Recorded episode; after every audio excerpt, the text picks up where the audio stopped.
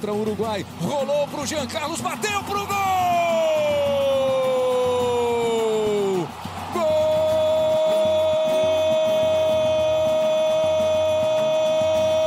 Jean Carlos! Na jogada do paraguaio Guilherme Paiva. Chute forte para balançar a rede. Jean Carlos faz 1 a 0 para o Náutico. Branco curto com Paulinho. Acha o espaço, levanta na área. Não aconteceu o corte. A bomba! Gol! Do Santa Cruz! Depois da cobrança de escanteio, Dani Moraes! Daí o zagueirão! Segunda-feira, minha joia, te anima. Até tu, torcedor rubro-negro. O negócio não tá bom, mas já tem comandante novo na área. Daniel Paulista tá por aqui. O torcedor, ele, ele sabe que hoje ele tem aqui um profissional no comando técnico da sua equipe. Primeiro, um profissional que é altamente identificado com o clube. É, como jogador, sempre vestiu e sempre honrou a camisa rubro-negra da melhor maneira possível. Como treinador ou auxiliar, nunca se escondeu em momento nenhum nas dificuldades que o clube teve, colocou a cara dele à frente de, dos resultados e agora não está sendo diferente. Olá, um grande abraço para você que curte o Embolada, o podcast do futebol de Pernambuco. Se você estiver ouvindo ainda durante esse período de carnaval, boas festas, aproveite muito esse carnaval, essa festa popular, essa festa gigante de Pernambuco.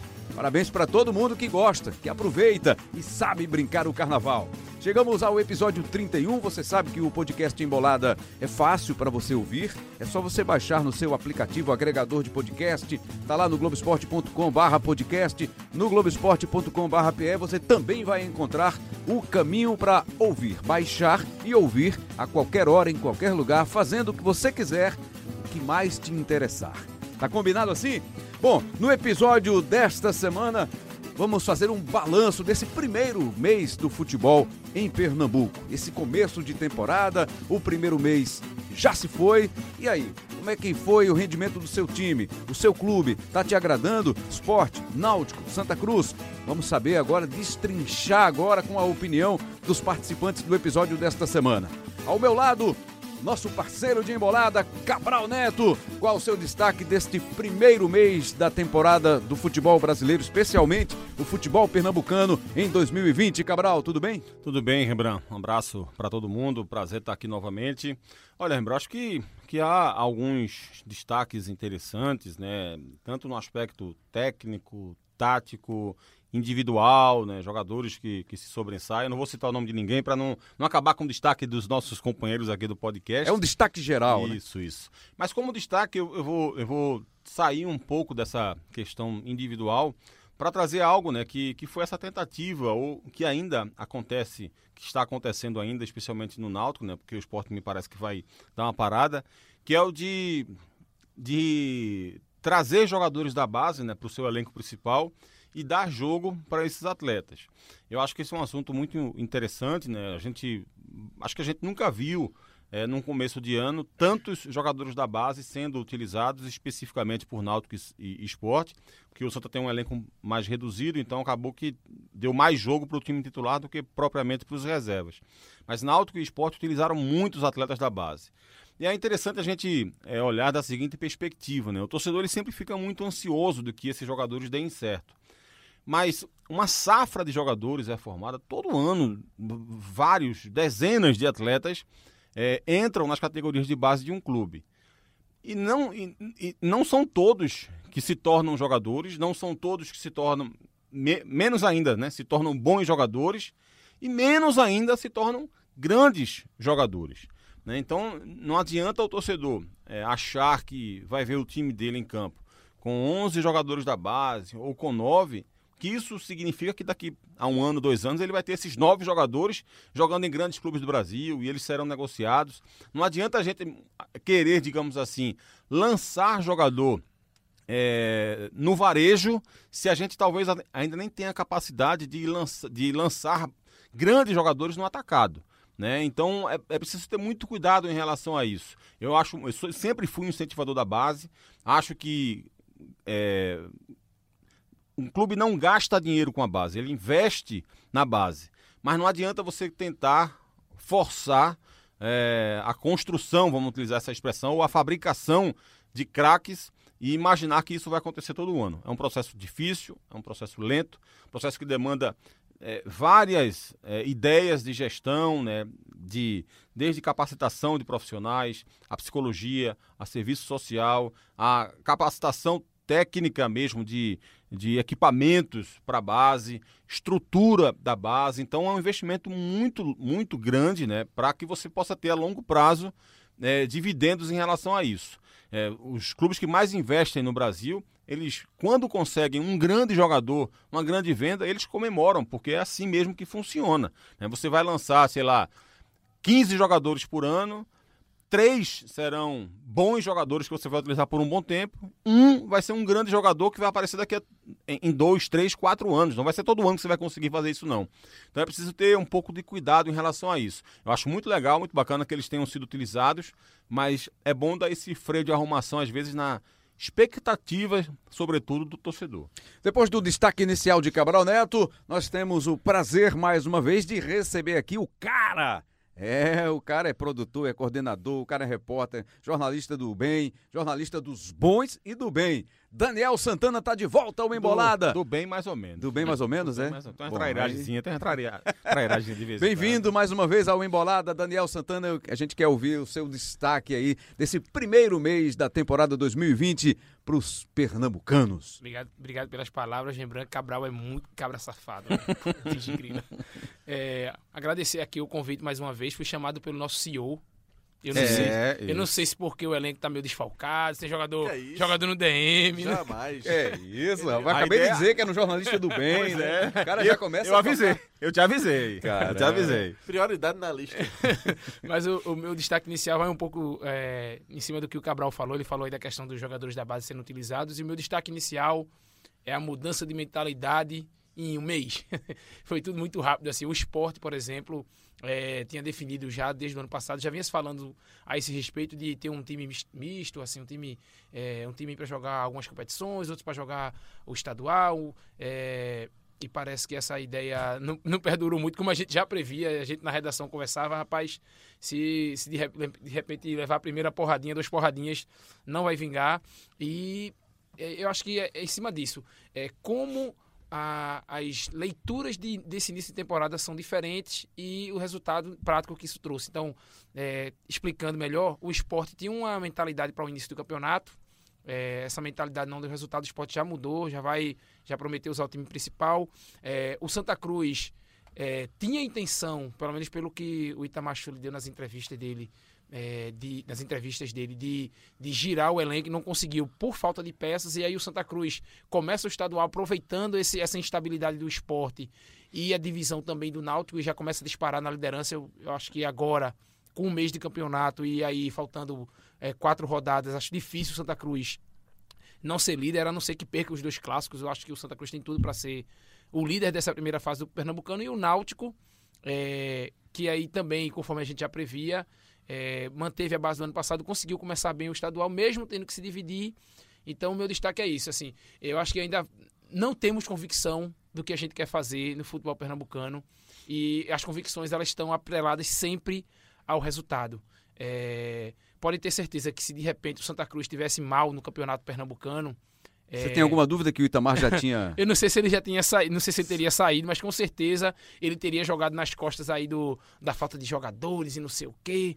E com certeza a situação do Santa Cruz não estaria a paz que, que tá por enquanto. Vamos trazer então o destaque inicial do nosso CEO, Lucas Fittipaldi, que fez o convite. A gente até testemunha, né, Cabral? Isso. Pensou, não, o Daniel, importante hoje, a vinda dele. E o Daniel vai, chega e já arrebenta, já chuta o balde, já chuta a porta. Não, eu acho que o elenco tá desfalcado, por isso que eu Desrespeitando somente o CEO do Só programa. Só isso, o Lucas Fittipaldi. O treinador, né? O cara escolhido a dedo. A dedo. Dá moral. Dá moral. São parentes aí. Parece o cara chega na, na entrevista coletiva, eu vou dizer igual a Romário na Copa de 94, que disse que chegou, disse, ah, chegou para Ronaldo, que na época era Ronaldinho, disse para ele, seguinte, vou te dar uma moral Agora tu vai lá na coletiva, os caras vão, vão repercutir contigo depois. Já espera que eu vou te dar uma moral. E Romário, todo mundo pedia Ronaldinho, né? Ali antes da Copa, não sei o quê. E Parreira não botava. Aí Romário foi pra coletiva, rasgou elogio. O garoto tem muito futuro, gostaria de ter ao meu lado. Deu uma entrevista todo enchendo a bola. Aí vão entrevistar, repercutir com o Ronaldo, É. né? Com o Ronaldinho. E aí, Romário, não sei o quê. Aí eu, é, não, professor aí vai decidir, fico feliz. aí ficou todo. É. Aí desse Romário foi perguntar, ah, mas eu boto, dou a moral, tu vou pra frente dos caras, rasgo cedo, faço o maior carnaval do mundo, aí tu, tu chega na hora, tu. É, não quê. Adiantou de quê? Fica um exemplo, viu, Daniel? Fica um Não exemplo. vai viu? jogar nunca mais. Ele. Fiquei, fiquei honrado com a comparação com o fenômeno, viu? Eu, eu me lembrei agora do episódio do Dybala, né? Que disse que não, ele e Messi ali não, não dá jogo, não. É, não combina não, não jogam junto não. E aí o técnico teve que escolher um, né? É, Quem é que foi pro banco? é pois é, né? Ele próprio. Fittipaldi, Lucas Fittipaldi, qual o seu destaque desse primeiro mês de bola rolando, de jogo, de competição pro futebol pernambucano? Tá bom, tá ruim, tá mais ou menos? Como é que é? Tudo bem? Fala, Rembrandt, tudo bem? Cabral, Daniel, é nosso Johnny aqui na, na técnica ouvinte. É, eu vou dar um destaque de cada clube, não vou me prolongar muito não, pra gente já entrar na análise mais dissecada aí de Náutico, de Esporte de Santa Cruz, né? Podia dar um destaquezinho de cada clube, se pudesse eu, eu teria feito Não, assim. não, não, não, eu dá ideia pra mais Cabral, não. rapidinho, É, O de Cabral foi bem rápido eu vou também. ser sucinto, eu ser sucinto. O meu foi um assunto só, e foi daquele jeito, imagina se eu faço três. Primeiro, para mim, a crise do esporte. Eu acho que é, um, é, é muito cedo, um mês apenas, para um nível de crise que o esporte está vivendo hoje. Eu acho que é algo que saiu um pouco da curva aí. Já, Guto, que cara que traçou todo o planejamento, que se esperava que, enfim, que o trabalho fosse evoluir e tal, até que chegasse a Série A, já tá fora, Daniel Paulista já chegou, então assim, já mudou muita coisa, já tá mudando muita pouco coisa. tempo, né? Já zerou praticamente o processo do esporte, né, com, com essa mudança de treinador e uma crise muito profunda, não só dentro de campo, como também Nos nos bastidores, né? bastidores, a parte financeira, Impressionante. é, a parte Política. política, só problema Essa parece ser a pior até, né? É, Mas, é- assim, é absurdo o só tamanho que- da crise do esporte hoje. É porque, na verdade, é aquilo que eu disse. É, talvez, se o esporte tivesse começado bem, o estadual, mesmo, mesmo com esse desempenho ruim, mesmo com contestando as escolhas de Guto, é, talvez o, o ambiente ali de político, pelo menos, ia ficar meio que na. Porque a crise financeira do esporte já não é de agora, né? Já tem algum tempo. Estourou tudo, né? Foi uma grande É. bola de neve. O cara come- chega falando mal do senhor, ainda se mete no, no- no destaque nem- não do senhor senhor e fala mais do que o senhor no destaque do eu senhor. não falei- É brincadeira o negócio Esse desse. cabra, cabra safado, eu tô dizendo, eu tava complementando, pô, pelo amor de Deus. Quem, não, quem claro, sou eu? Quem sou eu claro. dentro de, de vos- vossa senhoria, Lucas Você conseguiu completar o seu destaque inicial? Não, Lucas? mas é isso. A crise do esporte seria o meu primeiro destaque negativo, mas, mas é, eu acho que é um destaque que, que chama a atenção. É, o segundo, eu acho que Jean Carlos, porque faz um início de temporada também, para mim, acima das expectativas do que se esperava, até pelo que ele jogou o ano passado, jogou muito bem, então foi importante, mas eu acho que agora ele está vivendo um momento é, acima da média e que depois a gente vai entrar na parte do Náutico, mas certamente se confunde com o momento que o Náutico vive. A gente está gravando no dia seguinte a eliminação da Copa do Brasil, mas o clima hoje eu acho que é muito mais positivo do que negativo no Náutico. Até pelo jogo que fez contra o Botafogo, apesar da eliminação. E Jean Carlos, é, acho que hoje é uma unanimidade. E para fechar, do Santa Cruz, eu acho que é a campanha do Pernambucano, porque a gente vai em seis rodadas, são cinco vitórias e um empate, se eu não estou enganado. Isso, né? é isso mesmo. Ele largou com quatro vitórias, empatou com o Central e, e voltou a vencer também na noite anterior a essa gravação aqui. Venceu o Afogados fora de casa. Um Empate resultado com o Central, com um jogador expulso aos 5 Isso, minutos. Né? logo, logo no começo. Então, é, para mim também surpreende, é um destaque bem positivo, porque confesso que não esperava.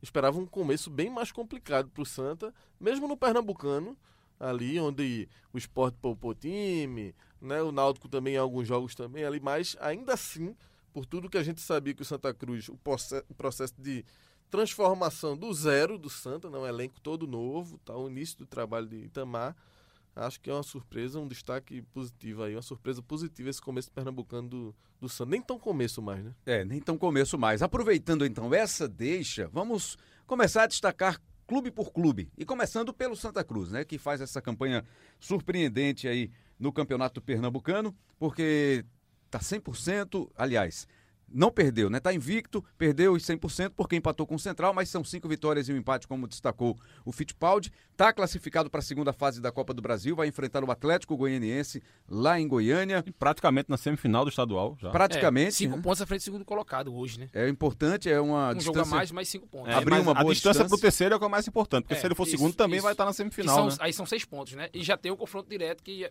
hoje é o, o Afogados. Vamos lá, eu vou, a gente vai determinar um tempo para cada clube, hein? Pra gente não fugir aqui dos temas, para não ampliar aqui o Pra processo balança não ficar desigual. né? carnavalesco, exatamente. Então, do Santa Cruz, a É gente um vai desafio pra mim, hein, isso É um desafio para o Cabral Neto também aqui. Vamos começar a falar de Itamar Chuli, o trabalho do técnico do Santa Cruz, que parece-me, depois dessas duas últimas partidas, vamos botar até quatro, porque eu estou contando aqui três partidas, no caso, Salgueiro, depois o ABC, Central vou incluir, Central e agora Afogados. Então, de- nesses quatro jogos, a gente não ouviu mais o Itamar Chuli reclamar que a diretoria não estava trazendo os reforços que ele pediu. O Vitor Rangel chegou a estrear, o Chiquinho ainda não, mas já está aí em preparação para isso. Parece que acalmou a situação do Santa Cruz.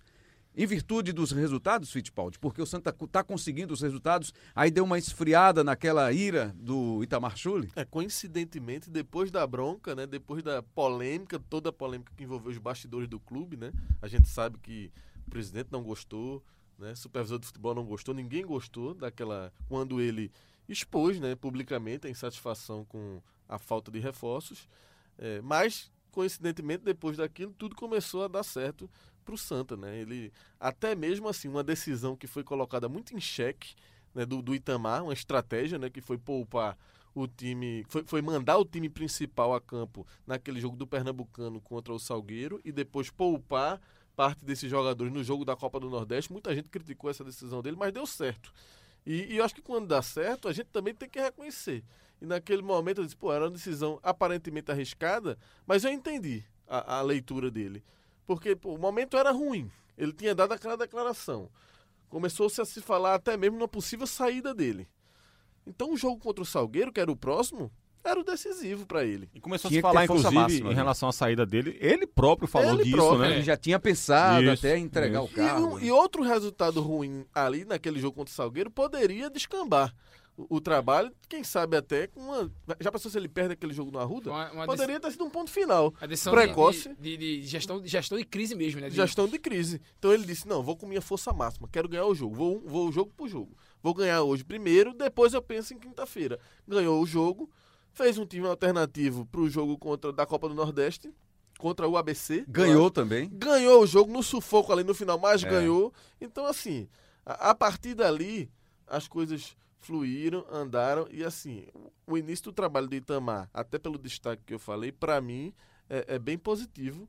E- embora, assim, a gente tem que dar um desconto pelo nível técnico do Campeonato Pernambucano, mas o Santa tá vivo. eh, Na Copa do Nordeste está vivo, na Copa do Brasil, mesmo tendo jogado muito mal o seu jogo de estreia na Copa do Brasil contra o Operário. Operário né, de, de Várzea Grande. Várzea Grande, mas passou. Então, até agora, os objetivos que foram traçados, mesmo diante de toda a dificuldade de elenco, de montagem, de início, porque no caso de Itamar era início, início mesmo, né, ao contrário do caso de Guti e de Dalpozo, que, que já vinham desde o ano passado, já tinham uma base de um elenco dele, é início, início mesmo, do zero. Tinha dois, três jogadores para começar o ano. Aí já começa a dar uma cara, um nível de competitividade interessante ao Santa Cruz. Então eu acho que é, é bem positivo esse começo do Itamar. Por administração de tempo, eu vou pedir a opinião de vocês sobre os outros, os outros tópicos que nós vamos falar durante o programa. Mas se vocês sentirem necessidade de completar algo sobre Isso. as questões, não há problema nenhum. Ca- Eu sinto isso o tempo todo. Mas eu queria então, Cabral, que você falasse sobre os resultados que o Santa tem conquistado neste começo de ano, nesse primeiro mês, e o desempenho. Já é um desempenho para deixar o torcedor animado para a sequência da temporada? O torcedor do Santa? Eu acho que animado, animado ainda não, Rembrandt. Mas eu vejo, eu vejo é, coisas muito boas a- aparecendo no Santa. Veja, é um time que fez 11 jogos, em 7 desses 11 jogos não sofreu gol. Opa, Tem alguma, Alguma coisa, coisa boa positiva tá- aí, né? alguma coisa boa tem aí, né? Então, não, não é à toa. Você não, não, não entra em campo 11 vezes e em 7 dessas 11 vezes não toma gol, à toa, do nada.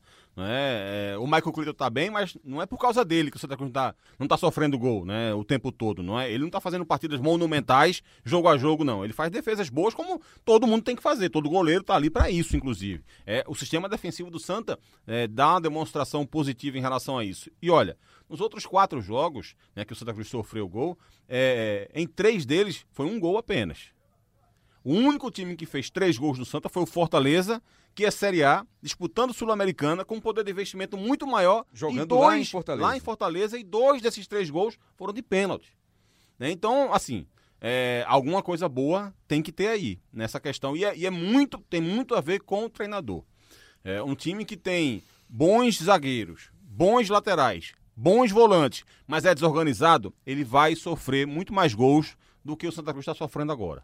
Então, assim, o Santa Cruz tem deficiências. O Júnior, por exemplo, começou o ano muito mal. O Totti é um cara que ataca mais do que marca. É, o Dani Moraes e o William Alves são dois bons zagueiros, mas não tem velocidade.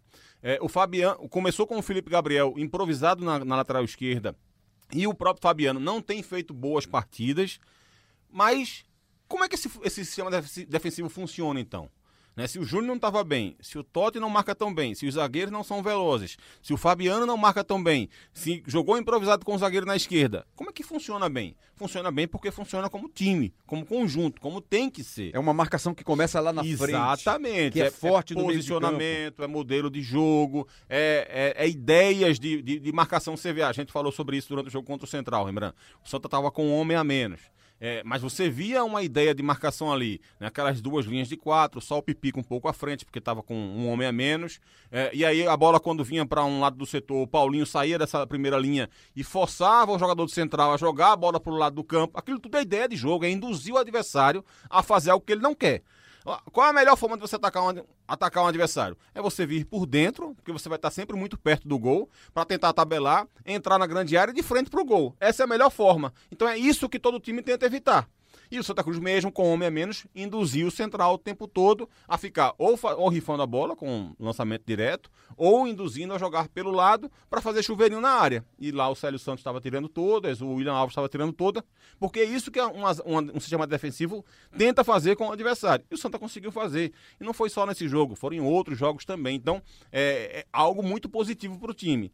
E o que eu vejo de negativo ainda no Santa especialmente em termos de criação, de criatividade, eu acho que tem muito mais a ver com o aspecto técnico, com erros individuais, com escolhas é, é, equivocadas, né, com tomadas de decisões equivocadas, com erros acumulados do Maicon Clay, do Maicon Félix, Félix, do Patrick Donato, do Didira muitas vezes. Né, ele até fez um jogo razoável contra o Afogados, mas ele está longe de, de conseguir chegar na, na, expectativa que todo mundo espera dele, especialmente eu. Né, eu esperava muito do, do Didira e ele ainda não, não deu essa resposta positiva. Então tem muito erro individual também. É, e acho que isso é, pode melhorar com organização, com apoio, com os jogadores se aproximando para diminuir o número de passes errados, com o próprio técnico conversando com esses atletas. E uma outra forma de melhorar isso é com investimento. O Vitor Rangel chegou aí. Certamente vai diminuir a quantidade de erro no Santa. Chiquinho, quando entrar, é outra esperança de também diminuir a quantidade de erro na equipe do Santa. Então, é, tanto reforçando a equipe quanto com treinamento, isso pode melhorar. Daniel Santana, o rebelde, que chegou chutando o balde aqui no Embolada 31. Daniel, é aquele tipo de jogador, né? O cara, o treinador escala e o cara vai lá e ainda vai reclamar, não, eu tô, só tô entrando porque machucou não sei quem, quem não sei... Mas voltando aqui ao foco, ao nosso tema, Daniel. Agora, uma análise. Marrento, né? Marrento. Marrento. Quando se junta os dois é fogo. Isso. Agora, Daniel, sobre o aproveitamento da base no Santa Cruz, as contratações, os caras que chegaram, a expectativa do Itamar, dos novos contratados que podem chegar aí a qualquer instante sua análise sobre esse momento de Santa Cruz, sobre contratações, sobre o aproveitamento também da base.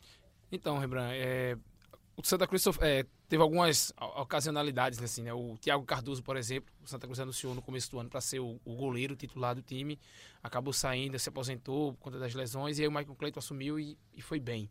É, o Santa Cruz começou com um elenco bem enxuto, como todo mundo já esperava, e aí veio o dinheiro, né? Então, O Santa Cruz conseguiu passar na primeira fase da Copa do Brasil, conseguiu trazer o Vitor Rangel. Deve vir alguns jogadores aí em função da negociação né, do, do, do lateral Varley. do Varley. Então pode ser que o Santa Cruz ainda ganhe mais alguns jogadores aí antes da, da parte que importa do estadual para valer mesmo, que são os jogos decisivos de, de semifinal e final. Então a análise que eu tenho, até para abreviar aí, né, Cabral, como sempre, então, centro das atenções no debate, mas eu acho que o Santa Cruz é, tem uma base talvez menos qualificada do que do que Esporte Náutico tem, mas os jogadores, os poucos que, que apareceram ali, acho que, que foram pontuais, estão ajudando. E, mas eu acho que o Santa Cruz vai, vai melhorar bastante aí quando, quando esses reforços chegarem. Eu tenho a impressão que certamente não vai ser esse o Santa Cruz que vai entrar na Série C. Isso aí é uma convicção que eu tenho. Certamente será um time bem mais, bem mais robusto, bem mais cascudo. Talvez sem, não sem o, o, o, atacante, né? O, o, o Vitor Rangel não deve ficar, né? Para a Série B já está meio que acertado. Mas certamente vai ser um time mais, mais robusto. Talvez sem tantos jogadores da base, mas ainda assim um time mais forte. Para o que tem agora, eu acho que o Santa Cruz está tá bem servido, bem mais do que a gente imaginava lá no início de, de janeiro. Queria só que você completasse sobre o, o aproveitamento da base no Santa Cruz. Quase não existiu, né? É, alguns, Entraram, chegaram a entrar alguns jogadores. Alguns apareceram ali, né? O Felipe Cabeleira chamou um pouco o a atenção. André e João né? Cardoso estão começando a entrar agora, né? É, o volante. o Michael Félix e o Patrick Nonato são jogadores que já estavam lá também no Arruda, né? Aproveitados Não, no o Michael, Fe- Sub-23. o Michael Félix ele veio de um time da Série A4, alguma coisa assim, de São de Paulo. São Paulo, de São É, Paulo. isso. É. Patrick começou muito bem, né? Fazendo gol e tal. É, é um cara Acho que tem, o, tem o Michael Clayton, né? Que tá, tá salvando aí o, o, o, o Ninho das Cobras, por É, enquanto. Mas assim, é, tem alguns garotos ali, né? fez- fizeram uma boa campanha na, na copinha, né? Acho que podem ter ainda mais oportunidades. Ninguém de fato chamou tanta atenção assim, mas. Teoricamente seria o ano do Varley, né? É, Teoricamente. seria se o ano do, do né? Varley. Mas alguns nomes aí que, que. O Michael Clayton é o grande.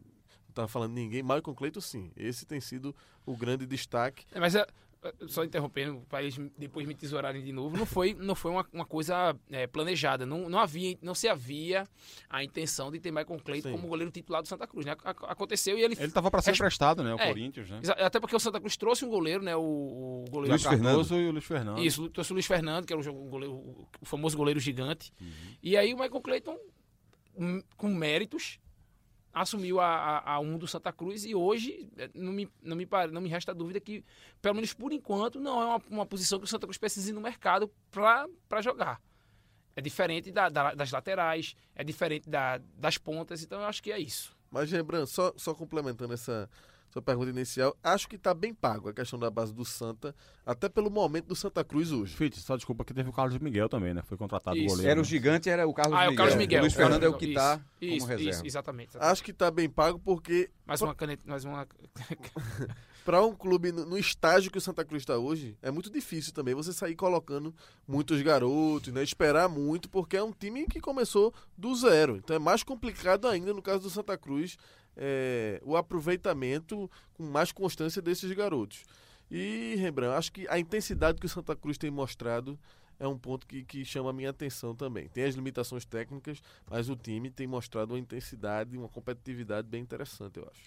Vamos falar do esporte para o Cabral opinar sobre o treinador. Chegou o Daniel Paulista, o esporte mudou a sua rota, tinha Guto Ferreira, renovou com Guto Ferreira para 2020 e com menos de um mês demitiu o Guto e trouxe Daniel Paulista. Como é que você vê essa novidade no esporte, essa volta do Daniel Paulista, esse momento que o Daniel Paulista assume o esporte, Cabral? Rembrandt, eu, eu se fosse para preferir, digamos assim, eu preferiria que o esporte tivesse feito um investimento num técnico um pouco mais cascudo, de repente, com um trabalho, digamos, de nível nacional é, mais, mais bem testado, né? O, o- a, dire- a direção, a imprensa chegou a cogitar dois nomes, por exemplo, que poderiam se encaixar nisso que eu estou pensando, que não seriam de repente um investimento tão alto assim, é, mas que traria um pouco dessa bagagem, que seria o Jair Ventura, né, que foi especulado, e o outro o Thiago Largue. O que me chama a atenção, inclusive, viu, Rembrandt, porque são dois técnicos que pensam futebol completamente diferente. Né? É mais um exemplo no futebol brasileiro de que direção de futebol é, vai muito mais atrás de técnico que está no mercado do que propriamente a, propriamente a ideia de jogo que esse técnico oferece. Né? O Jair Ventura é um técnico mais defensivo, o, Thiago Largo gosta de ter bola, de ter posse de bola, de, de ter volume de jogo, então é, demonstra bem como é, como é que se contrata técnico no Brasil. É, mas isso não significa dizer, essa minha preferência, que eu tenha achado, digamos, ruim é, o Daniel Paulista ser contratado, não. Eu só acho que tem que ter muita paciência com ele. Se você contratou o Daniel Paulista, você tem que contratá-lo com muita convicção. Por que isso? Porque se a gente for observar, o Daniel Paulista fez dois trabalhos positivos no esporte é, naquela, naquela história de, de emergencial, né? De gerenciar caos. O time estava quase sendo. Para evitar o rebaixamento. Isso, né? para evitar rebaixamento. Então ele chegou ali para evitar qualquer tipo de situação e conseguiu. Né? Segurou o esporte na Série A os dois anos. Aí agora vamos para o histórico dele, digamos, começando um trabalho efetivamente. Ele, quando começou o trabalho no esporte, é, o time tinha resultados, mas o time jogava muito mal. Muito mal. Especialmente nos clássicos. O desempenho do esporte dos clássicos era terrível. Né? Perdeu para o Náutico, empatou com o Náutico, empatou com o time reserva do Santa, que foi quando ele caiu. É, e o desempenho era realmente sofrível. Jogou muito mal contra o Sampaio Corrêa na Copa do Nordeste. Eram muitos jogos ruins. E o elenco do esporte era muito bom. Né? O Sport tinha Diego Souza, tinha, tinha Richelli, tinha, o Sport tava, tava com um time forte Foi naquele 17, começo. Né? Tanto que depois que ele saiu e o Ney Franco assumiu, o Ney Franco nem fez um trabalho bom, mas o time cresceu muito com o Ney Franco, chegou à decisão da Copa do Nordeste, né? Só que o Bahia era bem melhor e acabou sendo campeão, então mostrava que o trabalho do Daniel Paulista não estava sendo bom. Aí ele vai para o Boa Esporte, faz pouquíssimos jogos, também não consegue tirar desempenho da equipe e acaba sendo demitido também. Quando chega no Confiança, os primeiros jogos dele lá foram muito ruins. Ele foi eliminado do Campeonato Sergipano é, de forma precoce. Começou a Série C com duas derrotas consecutivas. Isso aí eu estou falando, sei lá, de nove, dez jogos dele com essa situação. Depois disso, o time começa a evoluir. Aí, elimina o Sampaio Corrêa jogando lá em. Lá em já ia dizer. Lá em Sampaio. Sampaio Lembrei do Cássio Zipo ali agora. É, é, lá em São Luís. É, para o pré-nordestão, né? Ele elimina o Sampaio Corrêa para ir para a Copa do Nordeste no outro ano e começa a alavancar a equipe com um trabalho muito bom. Chegou, com, chegou a ser líder na Mostrando série um trabalho né? muito bom, por quê? Porque ele estava encontrando soluções para problemas dentro do próprio elenco. Né? Ele transformou um lateral direito num, num, atacante, porque o atacante dele, que era destaque da equipe, se machucou e achou a solução. O cara era renegado pela torcida e o cara se tornou um grande jogador lá, um importante para a equipe. É... No meio-campo, ele jogava com dois, dois volantes e um homem de armação. Ele passou, deixou o time mais, mais leve, colocou um volante só e um time mais solto no meio-campo. Quer dizer, encontrou uma solução para aquilo ali. O time só fazia cruzar a bola o tempo todo na área e daqui a pouco começou a ganhar repertório. É, ele transformou o Thiago, o Thiago Enes e o Radar em dois bons valores. O Radar era. A torcida detestava o Radar e o Radar foi super importante na Série C. Então, assim, tem muitos aspectos positivos no trabalho dele. Mas demorou a engrenar. Então, assim, não, não, eu não quero rotular o Daniel Paulista porque ele não tem nem tempo de trabalho para se rotular ele de nada. Mas o passado recente, porque tudo no trabalho dele é recente, indica que ele pode ser um técnico, digamos, maratonista. E não desse de 100 metros. Desse cara que fundista, chega. Né? É fundista, fundista né? que já organiza o time é, em três, quatro trabalhos. É possível que o trabalho do Daniel Paulista demore a engrenar. Se tiver paciência, é possível que, que dê frutos, mas não, eu imagino que não, não deva ser cobrado por algo imediatamente, não. No ambiente que o esporte está hoje, você é difícil né, pensar em, em paciência da torcida do esporte nesse, nesse contexto que, que o Cabral acabou de descrever aí, né, do trabalho de Daniel até então. Mas a direção deve ter essa consciência, né? Deveria Ele acabou ter. de demitir Guto Ferreira, Contratou o Daniel Paulista e vai ceder de novo a uma pressão? Deveria Não ter. vai dar tempo para o cara trabalhar? Deveria ter, mas a quem garante sabe. que se Daniel tomar, é, enfim, acumular uma sequência de resultados negativos se o esporte não começa a Série A com outro treinador? Você tem a mesma visão do Cabral, que talvez não fosse o nome ideal Daniel Paulista neste momento para o esporte, Fittipaldi? Tenho. Eu, eu também. Era um nome que eu, nesse momento. Não cogitava? Não apostaria ainda, não. Acho que até para a carreira do Daniel, entenda. É, eu acho que ele deveria aceitar o convite. Uhum. Se eu sou o Daniel, eu aceito o convite. Eu estou na Série C, um clube de Série A me faz o convite, eu vou. Mas analisando friamente, é, acho que até para o estágio de carreira dele hoje, dar sequência no trabalho de confiança seria importante para a carreira dele. Pelo menos nesse primeiro momento, né? O Confiança tá bem na Copa do Nordeste. Exatamente. É, é líder do grupo. é, certamente deve, de- Provavelmente é favorito lá ao, ao título estadual. Então ele poderia, pelo menos, esperar. Até porque, você falou aí, Fit, esse momento do esporte é muito ruim. Então imagina o seguinte: se ele vem em outro contexto, eu não digo nem. Porque toda vez que você substitui o técnico é porque alguma coisa não estava não tava, não tava legal. Mas se ele espera em um outro momento, de repente com. De repente a torcida é um pouco mais. Mais calma, a diretoria em paz, ou pelo menos dialoga, dialogando e ele com mais tempo. É com mais paz também, é. Ele tem, ele tem que, veja só, ele tem que agora classificar bem o esporte no estadual e classificar na Copa do Nordeste. E não é, tudo bem, não é uma missão tão difícil o esporte chegar nas semifinais, não é inimaginável que o esporte chegue às quartas de finais da Copa do Nordeste.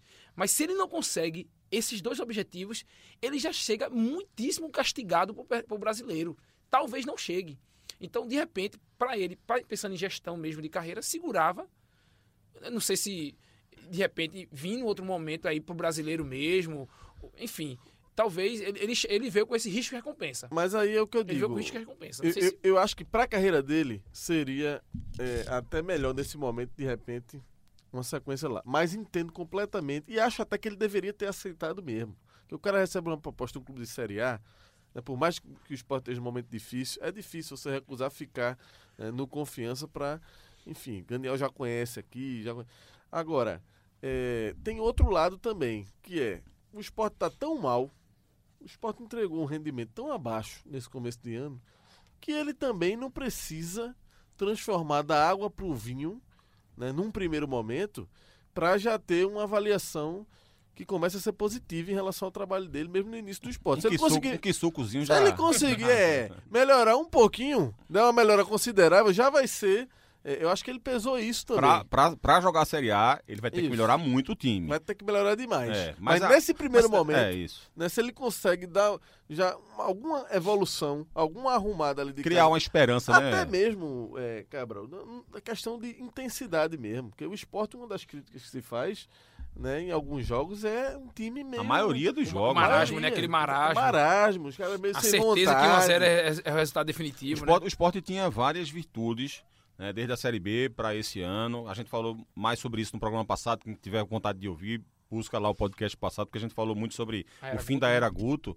É, Mas essa falta da intensidade do, do esporte, a forma como ele desacelerava o Irrita a jogo quando abria o placar, aquilo eu acho que foi péssimo porque durou, foi muito duradouro. Né? Quando é algo não aconteceu ali quatro, cinco jogos, mas depois recuperou, ok, né? É um defeito que, que o técnico percebeu e corrigiu. Mas quando dura mais de um ano, incomoda demais. E Daniel conseguiu, de certa forma, nas passagens dele, quando ele foi chamado. é, quando ele assumiu interinamente o time, ou até, enfim, quando ele. Do, do- do decorrer naquelas retas finais de, de Série A para salvar, ele conseguiu imprimir essa intensidade. Óbvio que o contexto ali também ajudava, porque todo jogo era de fato uma Decisão, grande né? decisão. Mas agora, no atual momento do esporte, Também é, né? tem uma semelhança É, nesse, é verdade. nesse sentido. Porque cada jogo do esporte agora é visto também como uma decisão. Pela situação que o esporte está hoje na Copa do Nordeste, no próprio Campeonato Pernambucano, que está mal das pernas, e depois já vai vir Série A, que cada jogo também é uma decisão. Então, assim, é, eu acho que Daniel vai precisar de tudo, um pouco de tudo do que a gente falou aqui. Ele vai precisar dar uma resposta, ele vai precisar que a diretoria também tenha um pouco de paciência e só o tempo vai dizer, Rembrandt. E foi 16, né, que ele salvou, a segunda vez que ele salvou o esporte. E vocês lembram? Em 17, Ele a diretoria disse: Não, você vai começar o Ah, trabalho gente, da temporada. É, Ele que- salvou primeiro 16, 16 foi. depois 17. Porque ele, Aí- ele, ele, ele aí salvou começou 16. Não, ele salvou 16, começou 17 e saiu. Isso. Aí no final de do 17 ele voltou de novo. E salvou mais uma vez. Isso. Então, quer dizer, ele já teve a oportunidade de iniciar um trabalho, É, Isso. não não teve sucesso, isso. Isso. não tiveram paciência, como É, que na verdade, o time, é- o time em si, Cabral lembrou, foi vice-campeão. é, Na Copa do da Nordeste, Copa mas do Nordeste. depois que, o- que o Ney chegou, que o time melhorou também, Isso, mas aí depois veio o Luxemburgo né? É. para um jogo, né? E foi campeão pernambucano. E depois teve a história aí, o Sport chegou até as quartas de final da, da Sul-Americana. praticamente a gente já falou aqui de resultado e desempenho, porque o esporte teve que trocar técnico. Então, resultado não for, os resultados não foram bons e muito menos o desempenho. Agora, a questão do rodízio, né? Aproveitamento dos jogadores da base, as contratações que o esporte fez para 2020. Tá louco? O Cabral tá louco para falar desse rodízio que o esporte promoveu no começo do ano. Por que, Cabral Neto? Eu tô louco para falar de todos os assuntos. Se você falar de aborto de coruja, ele também vai querer falar, pode ter certeza. Eu vou, eu vou, eu vou fazer uma campanha, vou ver se eu conheço algum al- alguém que, que manda nessa história do podcast. Um CEO do CEO, um CEO de futebol. CEO do Pra CEO. lançar um podcast só meu, passar uma hora falando. Eu, eu, eu faço o, o, o assunto, eu, É. Eu eu já disse pra você, debato, eu que- discordo. Esse, se você quer, essa é a tendência lá nos, nos É. Estados Unidos, é uma das tendências. O Monólogo. podcast é, exatamente, podcast por uma, uma pessoa só. Acho que você deveria Monocast, um monocast. É, então, Rembrandt, é, eu vejo da seguinte forma. É, eu acho que, que é, é necessário você ter um, um elenco que te dê a possibilidade de você segurar jogadores aqui e ali. né? Campeonato do jeito que tá, com jogos do Pernambucano, da Copa do Nordeste, da Copa do Brasil, quando o time chega a fazer três, quatro jogos até é, numa mesma semana, e especialmente no início de temporada, é muito arriscado. Não dá para você utilizar todo mundo todo jogo. Isso é, isso é fato. Mas assim, eu acho que se criou de alguma forma, né, por conta do Atlético Paranaense, essa premissa de que o time tem que jogar com o time reserva, com o time B, com garotos da base durante o estadual. E, e- e todas as vezes em que eu discordei desse assunto, todo mundo que, que discorda de mim diz, mas o Atlético Paranaense faz isso. E esse é o único exemplo que se dá, porque esse é o único clube que faz isso no Brasil. Né? Pelo menos um, um clube. Acho que, acho que é o único realmente que faz isso no Brasil. Exclusivamente. O único que faz direito, pelo menos. É, né? exclusivamente no estadual, joga com garotos da base, com jogadores reservas, com um time secundário, digamos assim. E assim, será que só o Atlético Paranaense sabe fazer futebol no mundo todo? Porque assim, funciona com o Atlético, eu não estou dizendo que não funciona não, funciona. Mas outros clubes não fazem. Então assim, por que que o esporte, ao invés de seguir o que todos os outros fazem, tem que seguir justamente o que a exceção faz? Não é? E assim, e e outra coisa, o Atlético Paranaense faz isso com um poder de investimento muito maior. O que acontece? O, o- o Atlético tem um time fortíssimo, né, um time titular muito forte, já há alguns anos que tem um time forte é, titular, e esse time titular dá respostas positivas quando entra em campo. O do esporte estava dando. Não. O time titular do esporte, titular do esporte, jogou menos do que o Flamengo na temporada. Eu tô, tô citando o Flamengo porque o Flamengo foi o último time brasileiro a sair de férias, né? Foi o time que jogou até a final do Mundial e foi, portanto, o último time brasileiro a voltar de férias. Então o Flamengo voltou de férias depois do esporte e o time titular do Flamengo já jogou mais vezes que o titular do esporte. Então, assim, o esporte, se ele não tem capacidade financeira de jogar com o Palmeiras de igual para igual, de jogar com o Flamengo de igual para igual, jogar com o São Paulo de igual para igual, com o Corinthians e com outros clubes do Brasileirão da Série A, ele precisa ter algum diferencial. E o diferencial tem que ser entrosamento, time bem treinado, Intensidade, organização, intensidade. Então ele precisa adquirir jogo também. É claro, eu não estou aqui, def- repito, não estou defendendo que o esporte utilize seus jogadores o tempo inteiro. Não, Até não pela é isso. quantidade de jogos. Mas né, não precisa, não precisa você colocar um time completamente reserva. Como hoje, a essa discussão de, de poupar jogadores, ela parece ter ganho uma relevância maior do que a qualidade do trabalho do treinador. Porque todo mundo começa a conversar hoje sobre futebol, o time vai jogar na quarta-feira, no domingo, na quarta, aí já começa a especulação. Não, na quarta-feira eu botava o time reserva, no domingo, ninguém nem pensa em eh, melhorar a intensidade, melhorar o modelo de jogo, melhorar a atividade eh, eh, ofensiva da equipe. O time está com defeito na, na defesa. Hoje só se fala em poupar jogador. Que Jorge Jesus quebrou um pouco disso, né? Exatamente, Fit. Exatamente. O, o Renato Gaúcho fazia esse, esse tipo de trabalho no, na- no Brasileirão, poupando jogadores no Brasileirão. E o, o Jorge Jesus também fazia, só que ele fazia de outra forma. Né? Tinha jogo, eh, ia enfrentar alguma equipe, ele tirava o Gerson e tirava o Felipe Luiz. Isso. No outro jogo ele tirava o Bruno Henrique e tirava o Rodrigo Caio Mas a base titular. a base titular. Então ele conseguia poupar. Há estudos hoje já da preparação física que indicam que jogando domingo e quarta, um atleta não deveria fazer sete jogos consecutivos. Deveria fazer seis Descansa e descansar um- um- durante uma semana para fazer outro jogo. Então utiliza esse tipo de estudo para isso. Você não precisa simplesmente não deixar o, cara, o cara, deixar o cara fora por causa disso, não. A gente falou aqui do Santa que tá indo bem, e eu não vou comparar esporte com o Santa, porque o esporte vai disputar a Série A e o Santa tá disputando Série C. Mas o Santa que jogou pipico só ficou fora de um jogo. E tá aguentando aí, assim, é claro, e é, é, eu vou também, espero deixar isso muito claro também. Eu sei que o calendário do Santa não é tão pesado quanto o do esporte. Eu sei que quando terminar essas primeiras competições, o Santa só vai jogar uma vez por semana. Tudo isso tem que ser levado em consideração, claro. Mas eu comparei aqui o esporte, por exemplo, com o Flamengo. Né, que tem, o Palmeiras disputa o Paulistão com o time titular. O Corinthians também só poupou em prévia da, da pré-Libertadores. Então as equipes estão utilizando seus times titulares. Por que será que o esporte é, só quer utilizar quatro vezes, cinco vezes Não, em, nesse período do... todo? Eu queria, eu queria é, quando o Cabral começou a falar do Internacional, é, do, Inter? é, do Internacional, desculpa, do, do Atlético. Atlético Paranaense, porque eu estava lembrando aqui que o, o Internacional chegou um momento é, na época que estava na Libertadores, acho que em 2017, 2016, não lembro bem agora, estava na Libertadores e estava fazendo esse rodízio dentro do brasileiro. O Inter era líder do brasileiro, mas, eventualmente, pô, três, quatro, cinco jogadores. E aí, no fim das contas, o Inter nem foi campeão da Libertadores, nem foi campeão brasileiro, nem foi para a Libertadores no ano seguinte. Então, é, assim, é uma estratégia muito muito perigosa. E aí, essa história do, do Atlético Paranaense parece que vira um mapa da mina, né? O Atlético Paranaense faz, então vamos todo mundo fazer. Mas por que o Atlético Paranaense faz? O Atlético Paranaense tem uma base muitíssimo forte há isso, muito tempo. Isso. Há muito tempo o Atlético Paranaense tem uma base muito forte. O Atlético tem, tem condição, Daniel, de vir aqui contratar, acho que o melhor goleiro que a gente teve aqui no ano passado, que foi Anderson, isso, jovem ainda, isso. e ele tá lá, é o quarto, quinto goleiro do Atlético. Pois é, que seria titular hoje, praticamente, é. acho que nos três aqui do, do, do Recife.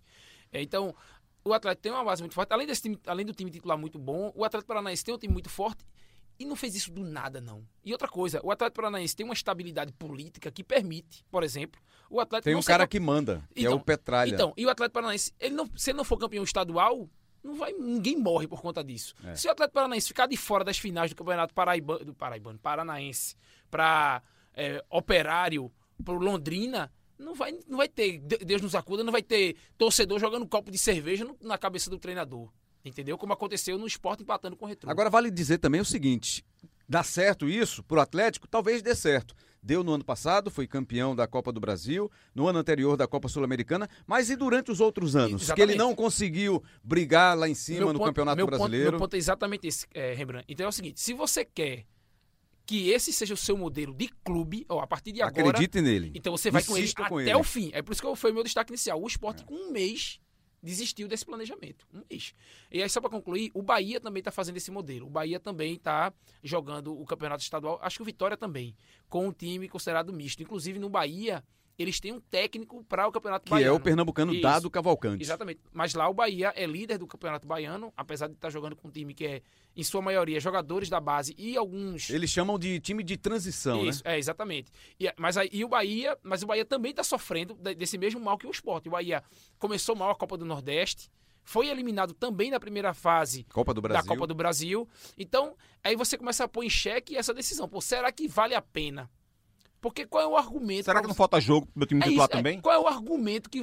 Porque assim, eu imagino o seguinte, pô, no caso o Náutico é, jogou agora, a gente tá gravando na quinta-feira, jogou na quarta-feira pela Copa do Brasil, sexta-feira joga pelo Campeonato Pernambucano. Pô, não faz sentido. Não faz não sentido nenhum. Você mandar nenhum. aquele time que jogou contra isso, o Botafogo para jogar isso. contra o Central. Então, num caso como esse, ou então naquela situação. Do Santa Cruz. Do Santa Cruz. Quinta. Exatamente, jogou terça, quinta e ia jogar domingo. Isso. Aí, beleza, aí você tem que escolher naquele momento qual a sua prioridade e em cima dela você tomar a decisão. Ou então. Eu, quando... não, eu, não, eu não sou contra rodízio, não. Eu acho que o rodízio tem que haver. Eu sou contra o rodízio completo e exagerado. Não, eu acho, isso. eu acho que eu, eu sou contra. Eu acho que há casos em que você precisa botar o time reserva mesmo, como esse que, anda, que Daniel está falando. Como também há momentos que ao invés de fazer um rodízio completo, você tira três, quatro jogadores. Eu sou contra, Cabral, um rodízio sem ter um argumento por trás. Uhum. Qual é o argumento que justifica que o esporte não está colocando o time principal? Qual é o argumento? Não tem um argumento. Eu não sou contra rodízio de pizza, rodízio de carne, absolutamente. Opa. E essa hora, então. É, cabe, caça, caça Mas, demais. Mas, pra gente concluir o esporte e falar do Náutico, O esporte disse que acabou agora essa história de rodízio, com essa chegada do Daniel Paulista. O, o diretor do Vanderson Lacerda já tinha sinalizado isso ainda com o Guto, né? Foi ele. Tinha acabado com essa Foi história de ele, rodízio. foi com o Vandessa que eu conversei, na, no arbitral do ano passado. Certo. Pro Globoesporte.com, eu tava lá fazendo matéria pra, pra TV Globo e pro Globoesporte.com. E foi o Vandessa Lacerda disse: Não, ano que vem a gente tá estudando aí, fazer um, uma mescla, de repente ele tá com os meninos da base no Pernambucano. Tá aí, né? Os meninos da base, alguns chegaram a, a jogar, né? Ganharam algumas oportunidades. Não sei se serão aproveitados para a sequência do trabalho do Daniel Paulista, né? É. Luciano Juba, Everton, Ale Santos, Pardal, os meninos Vicente. O Vicente, Pedro inclusive, já foi Maranhão, liberado, né? Aguardemos, aguardemos, É. aguardemos. Porque até para os garotos, é, às vezes eles são prejudicados. Até esse ponto a gente já tocou aqui em outra edição do programa. Como é mais difícil para um garoto da base entrar num contexto que só tem menino da base do lado dele, né, e entrar num contexto de um time mais experiente, que pode entrar Já um ou dois ajustado, ali, já né? ajustado, que É, dá esse respaldo para ele. né? Incentivar a base, inclusive, é, é, digamos assim, incentivar né, que o treinador utilize esses garotos da base com o time principal também, né? Se, se- olha, se, é, é, quem, quem foi talvez o menino que tenha mostrado um potencial mais, mais bacana aí do que a gente viu? Talvez o Ale Santos. Eu queria ver o Ale Santos jogar com o William Farias no meio campo, Isso. com o Mugni, com o Jonathan Gomes que chegou agora, Bárcia. né, com o Bárcia lá na frente, com o Hernando Brocador. Eu queria ver ele jogando desse jeito. Mas não sei quanto tempo eu aguentaria ver ele jogando o tempo todo com o Pardal, sabe? Com E assim, não, não é o Pardal especificamente. É porque os jogadores são mais frágeis. soma, é a soma. velocidade do jogo é diferente, o desgaste deles é diferente. O jogador desse, ele se desgasta muito menos jogando entre profissionais no- na equipe dele, porque ele vai correr menos, porque vai ter quem corra mais por ele. Vai ter quem oriente, né? Vai ter quem oriente ele. Então, É, eu é- acho que a o- velocidade do jogo é outra. Eu acho que o erro foi aí. Para completar, Rembrandt, a parte do esporte, eu acho que o erro foi esse, assim. É, você poderia, sim, rodar jogadores, já- os exemplos já foram dados aqui. Tem jogos, o calendário tem jogos que ficam muito perto, realmente, mas não precisava dizer, não, esse time aqui vai ser um time, ter dois, três times diferentes. Acabou prejudicando, porque é, É. isso, início de temporada, precisa dar conjunto, precisa dar Esse rodízio, entrosamento. por exemplo, aí o Richelli já devia ter saído dele há muito tempo. Já era pra estar no time principal há muito tempo. Parece que o esporte era um timaço resolvido, pronto, Isso. que ia chegar na Copa do Nordeste ou na Copa do Brasil.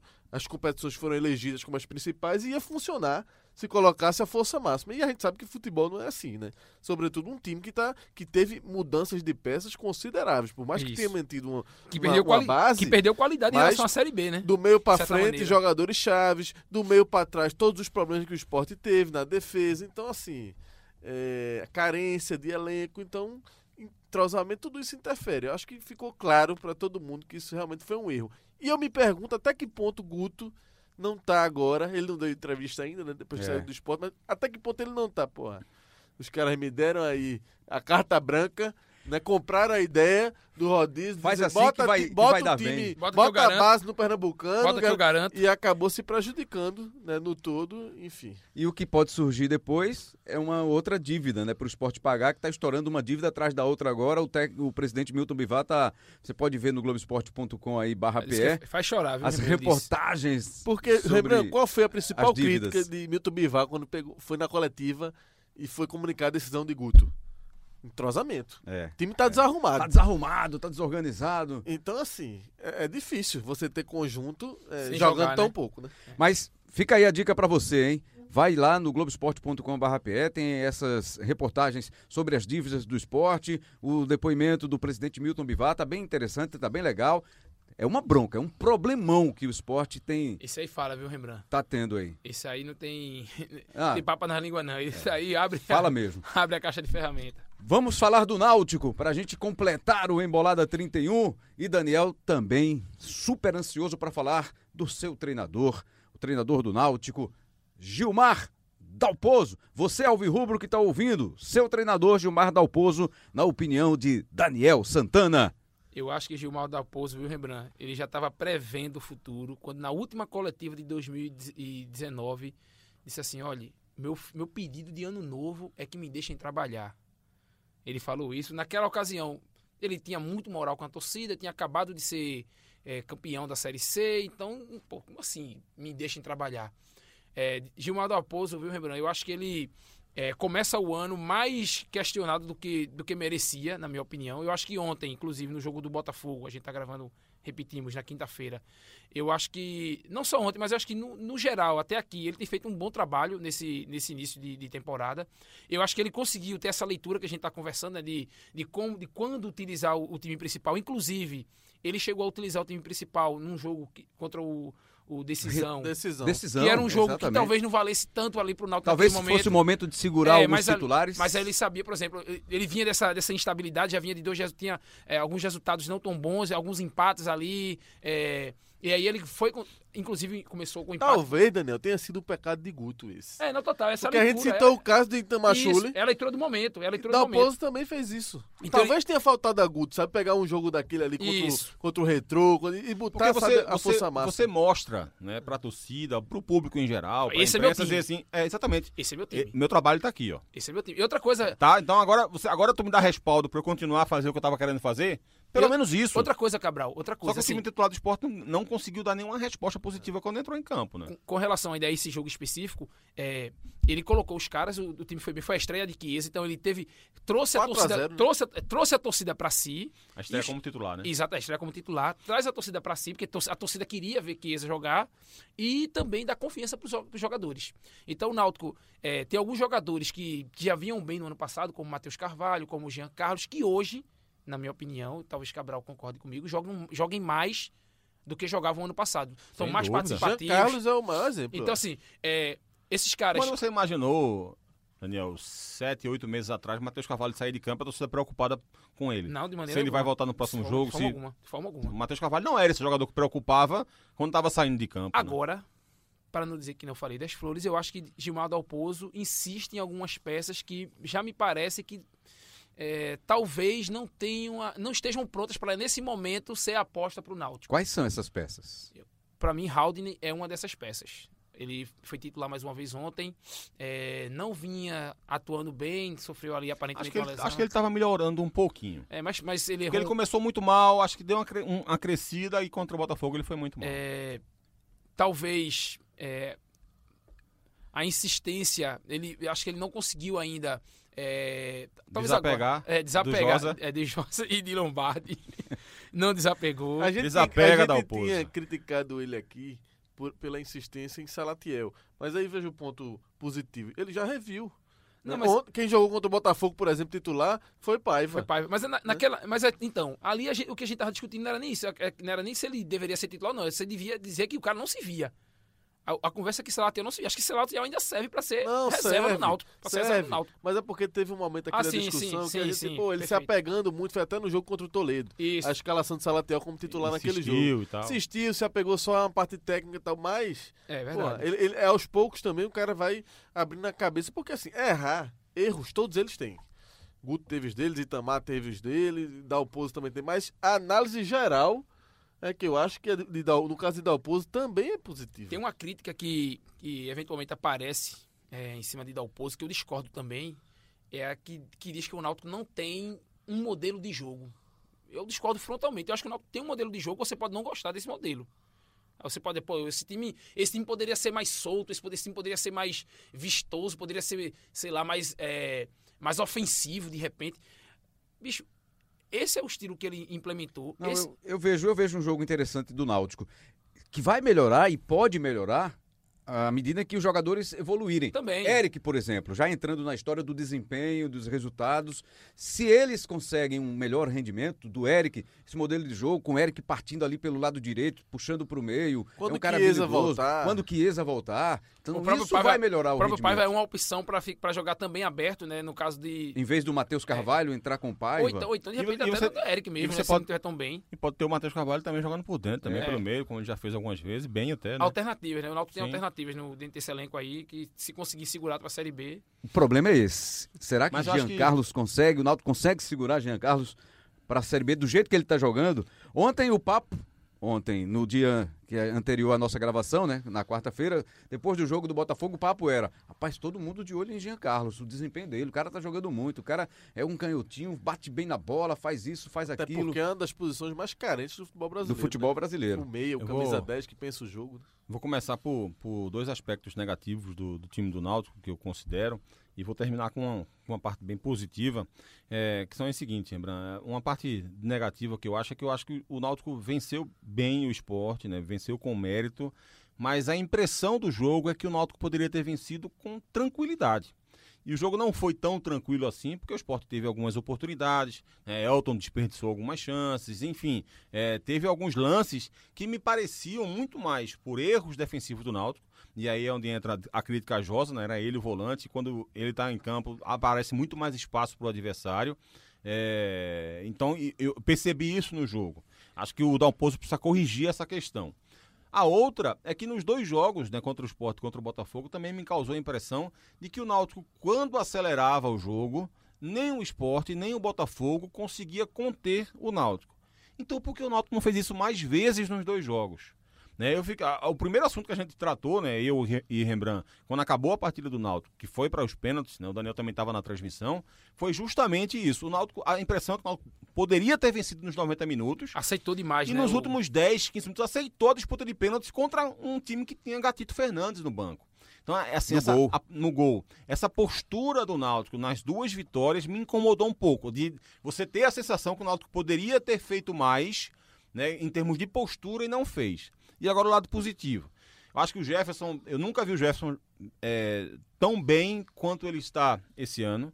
Eu sempre tinha muitas críticas, acho que, acho que o Jefferson soltava muita bola e acho que esse ano ele está é, num nível acima do que ele demonstrou em todos os outros anos da carreira dele. O Diego Silva e o Ronaldo Alves casaram muito bem até aqui, estão fazendo grandes partidas. Acho que o Ronaldo Alves fez um grande jogo contra o Botafogo né, ontem. Diego Silva também, e- Também, apesar da falha a- no é, gol, no- né? na hora do gol, né? Que ele tava meio distante, um cara baixinho, ele acabou desperdiçando, mas ele, a dupla foi muito bem, mas acho que sobretudo o Ronaldo Alves. É, você tem o Anderson que, tá, que tem jogado bom futebol. É, o Eric que tem potencial para jogar muito mais do que está jogando. O Matheus Carvalho, que, como disse o Daniel também, está jogando muito mais do que imaginava-se dele sete, oito meses atrás, nove meses atrás. Você tem o Giancarlo que está sobrando, sobrando. né? Essa Quando participa do jogo é impressionante como ele, como o Náutico cresce quando a bola passa no pé dele. Você tem um Paiva como uma opção muito bacana, apesar do pênalti perdido, ainda tem o Chiesa fora. né? Então, individualmente, eu vejo ótimas perspectivas do Náutico de ser um time muito forte no Pernambucano, na Copa do Nordeste e na Série B. Eu acho que tem condição para o Náutico fazer grandes competições, mas precisa corrigir alguns defeitos mesmo. E, e- e- a questão de Jean Carlos, de fato, é o que preocupa, né? Porque a gente vê o jogo do Náutico passando muito por ele. Mas fez dois anos de contrato, né? Então a Fez multa deve anos. ser alta também. né? Deve ser considerável. Tá, obviamente, um jogo como o do Botafogo dá muita visibilidade. Muita, né? Né, para ele era um jogo de rede, o Brasil inteiro Principalmente de olho. contra um Botafogo, né? Que ainda tá, assim, se montando. Então você olha. Precisando de um cara como exatamente, aquele. exatamente isso. Você olha assim, pô, esse cara, esse cara cabia no Botafogo, por exemplo. talvez, talvez, Dalpozo, ele tenha que ter também alternativas. Quando É, machucar. Abrir o leque. Exatamente. Abrir o leque também. Né? Até mesmo porque existem peças. Como a gente tá falando aqui. Você tem um Eric, tem um Paiva, que daqui a pouco vai ter um Chiesa. E Eric é um cara que, que Ainda pode render muito mais ainda ainda. não correspondeu à expectativa, Ainda né? não Eu- Eu, correspondeu. acho que ele- eu, assim, eu acho que ele não tá realmente mal, necessariamente mal, mas eu acho que tá muito abaixo do que se esperava de Eric. Eric, por exemplo, não é protagonista do Náutico. Tem, sei lá, três, quatro jogadores que estão jogando mais que ele, muito mais que ele no ataque. Então todo mundo esperava que quando ele chegasse, ele seria dono da ponta direita ali do Náutico. Porque a bola chegar ali, dali vai sair sempre um lance perigoso e nem sempre sai um lance perigoso. Às vezes ele insiste num drible que não deveria, às vezes erra um passe simples. Às vezes ele não dribla do jeito que deveria on- às no vezes- jogo contra o, o Quando, é- Botafogo. quando é pra simplificar, ele não simplifica. E quando é- ele precisa de um lance mais rebus- rebuscado, ele vai no simples. É, É, exato. tomando a decisão errada, né? Mas enfim, eu acho que é ter é, alternativas, né? opções de, de jogo e fazer com que algumas peças, e aí eu concordo muito no caso do Eric, é, rendam mais. Né? Óbvio que parte, isso passa pelo jogador também, individualmente, mas também passa pelo treinador fazer com que aquela peça é, renda mais. Então acho que Fazendo- os desafios do Náutico é, passam por aí. Fazendo um, um adendo aí, né, nessa questão do Náutico, é, a gente falou de Chiesa que tá fora, mas o Náutico também tem sofrido com bastante lesões, né? Então, muitos jogadores que o Dalpozo, de repente... eu- ele falou na coletiva é, no fim de semana, exatamente em, em cima disso, que ele tem um time ideal na cabeça dele, mas que que ele ainda não conseguiu colocar 100% das vezes por conta de ou porque tem muito jogo, o calendário é, corrido. Ele, ele fez questão de frisar que não estava reclamando do calendário, mas que é uma realidade. E também é, por conta das lesões. Então, é, certamente o Náutico ainda não está, talvez não esteja atingindo o seu potencial, mas eu acho que talvez concordemos todos aqui que para o que a gente esperava no começo do, do, do, mês, quando começou a temporada, o Náutico está jogando exatamente o que a gente tá esperava. Bem, tá bem. O esporte abaixo do que a gente imaginava Abaixo. e o Santa Cruz talvez acima do que a gente projetava. Eu Acho que essa é a conclusão, talvez. É por aí, é por aí. Eu esperava um Náutico bem, bem competitivo. Agora sim, quem seria hoje o reserva de Jean Carlos? Acho que não tem, né?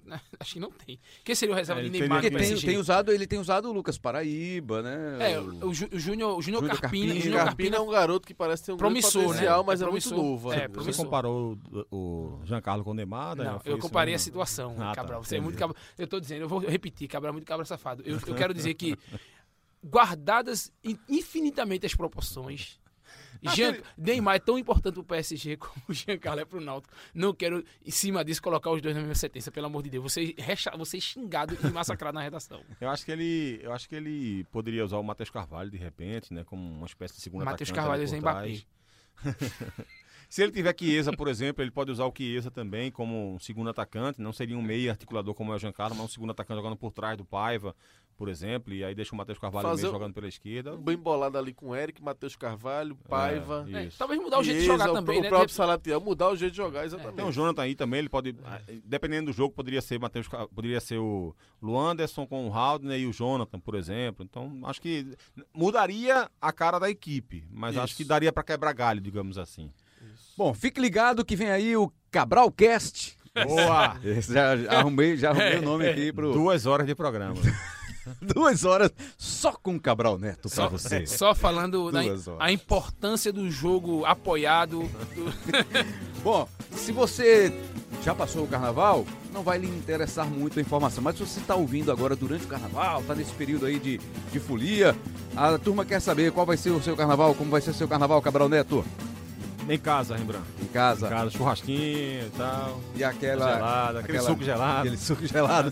Fittipaldi, Hidratação com gelo. Tranquilo também, tô naquela fase sussa. Sussa. Daniel Santana vai levar as meninas para as suas filhas. Como, di- como diria eh, Murici, aqui é trabalho. Ah, Aqui é trabalho, tra- só tem- trabalho. Tem trabalho demais no carnaval, lembrando. Maravilha, eu vou descansar Temos- um pouquinho também. Inclusive estarei lá na, na nossa querida Afogadas da Engazeira, acompanhando lá o. Já na quarta de cis, chegam antes, né? Pra acompanhar a, a- cobertura. Vai do- antes porque quer, viu? Não, porque eu tenho que ir. Eu tenho que ir longe. Tem coisa pra mexer lá. Jogo Afogados- histórico, viu? Afogados Jogo- e jogo histórico. Jogo, Jogo histórico pra importante. afogados. Afogados, na semana que vem a gente vai falar desse. No próximo episódio, a gente fala desse Afogados e Atlético Mineiro aí, quem sabe de repente, né? Já temos dois pernambucanos fora da Copa do Brasil. O Esporte e o Náutico. Ainda tem o Santa Cruz que enfrenta o Atlético Goianiense. E esse jogo da segunda fase do Afogados contra o Atlético Mineiro. Trabalho da tecnologia hoje a cargo do nosso Johnny Nascimento, comandando a tecnologia na edição do episódio. Elias Roma Neto, arrebenta aí mais uma vez, Elias. Valeu, Fittipaldi, Daniel Santana, Cabral Neto e você, um ótimo carnaval. Se você está ouvindo depois do carnaval, se ouviu depois do carnaval, a gente deseja que você tenha curtido muito essa folia. Um grande abraço a todos, até a próxima!